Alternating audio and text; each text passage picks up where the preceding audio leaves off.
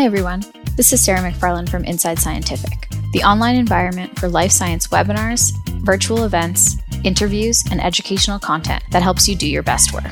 Today's episode of Expert Answers features Ricky Westling from Wintec. She joined us for a webinar on how Wintec changed their traditional educational model to improve student outcomes and pass rates for the health science courses. Let's dive in.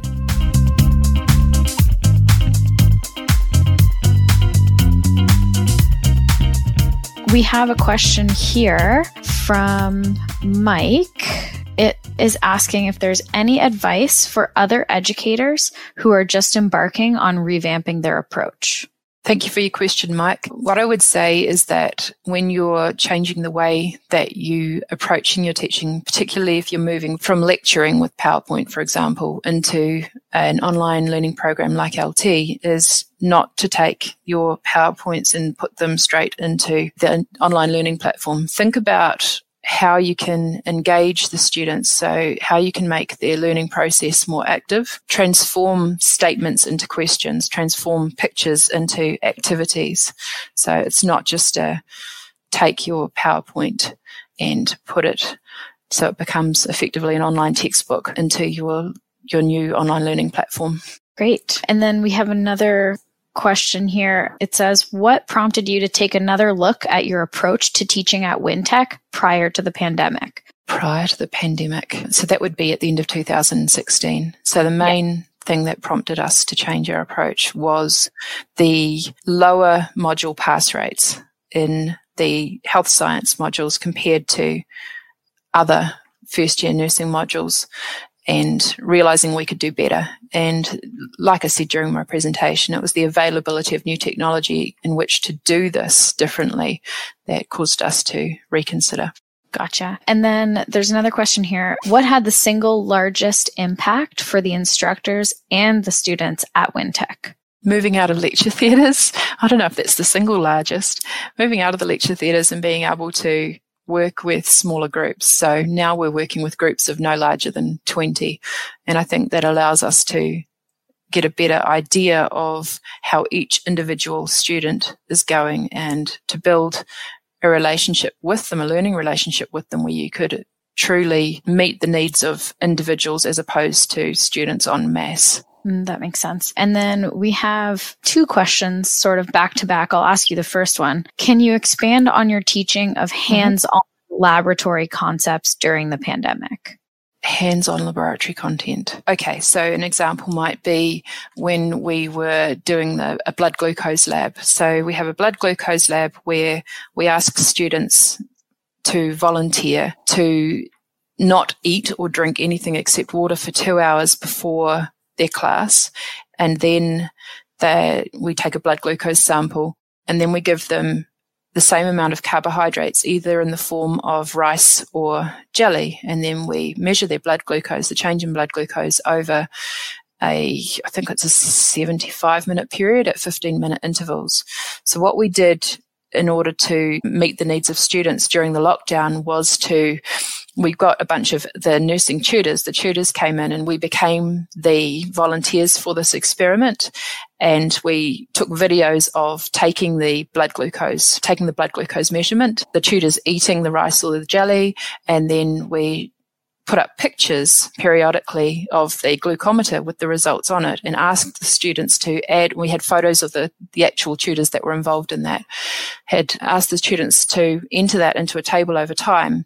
And as they did that they could see the change in, in blood glucose. So it was basically recording so videos and photos and putting those into lt and then we were able to discuss the results and what they showed about the impact of different forms of carbohydrate on blood glucose changes and uh, the secretion of insulin and how that affected, how that caused the blood glucose concentration to decrease. Really cool. So you guys kind of became your own lab subjects. We did, yeah. We had enough. We had enough freedom under level three, so that's level four with takeaways is the way we started calling it. We had enough freedom for tutors to get permission to go into the labs and do the experiments and video and photograph those. And then we were able to make that information available for the students. Cool. And then the second part of that question is for semester B, are the classes in person now? for semester B, so we started off at level one. For us, that means that life is pretty much normal, but our borders are closed and we're expected to contact trace, which means to scan QR codes when you go out and about so that should COVID reappear in the community, they're able to email or text us and let us know that we could have potentially been exposed. Anyway, semester B started as usual. So with all classes face to face, we did give them the option of choosing an online class, choosing to be in an online um, stream, but when they found that that would mean they had to move out of their regular streams for other classes, they didn't want to continue with that. So that was an interesting one in itself. We started off face to face, and then when we went to lockdown level two, that was when we gave students the option to attend the tutorials either online or face to face. So they were given the option at that point. And then when we came out of level two and went back down to level one, everyone was expected to come back on. We have increased use of face masks here, but I wouldn't say that it's been ad- adopted to the extent that it has overseas. And that's probably mainly because we've kept COVID under control fairly well. We still asked all students to come to the laboratory classes.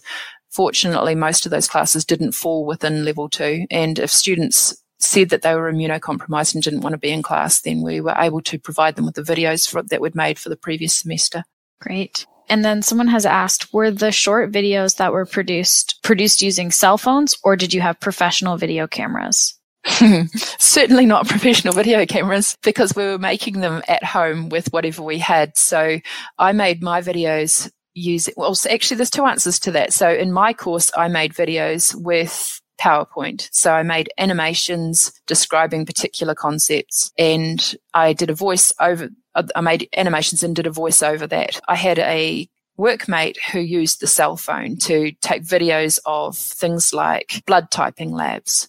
So she used the cell phone. So no, definitely not professional. They were amateur at best, but the students still appreciated seeing and hearing us. Yeah, of course. We have a comment and a question from Louise. She's saying, Thank you. That was a really interesting presentation. And then she's also asked, How long did it take to develop the flipped coursed materials?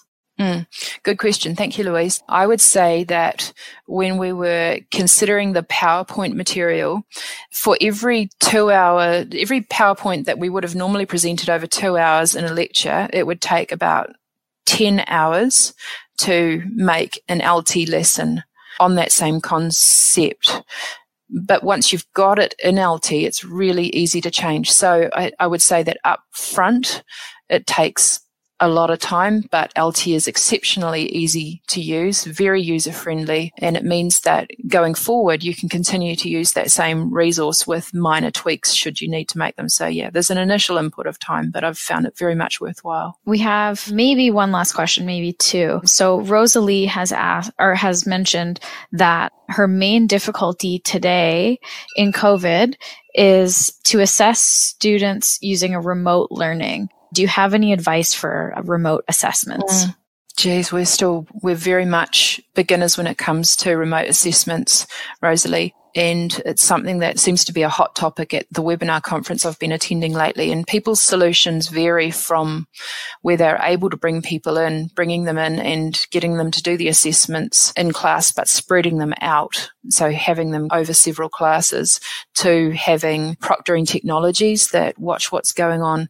To other people's approaches seem to be just assume that they're going to look at other resources other than just using their memory and adapt your questions so that they're less Googleable, if, that makes sense. What, what, I'm tending towards is the last approach I described, where we won't say explicitly this is an open book test, but we will write questions um, using more images.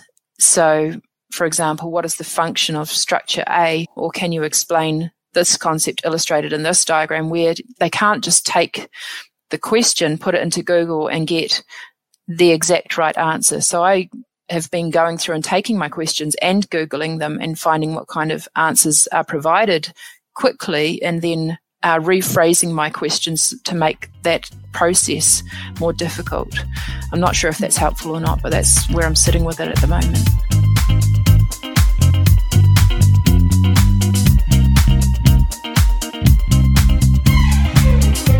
Hope you enjoyed this episode of Expert Answers and that you'll tune in to future episodes where researchers just like you answer questions about their work, offer tips, tricks, and best practices, but most of all, share science.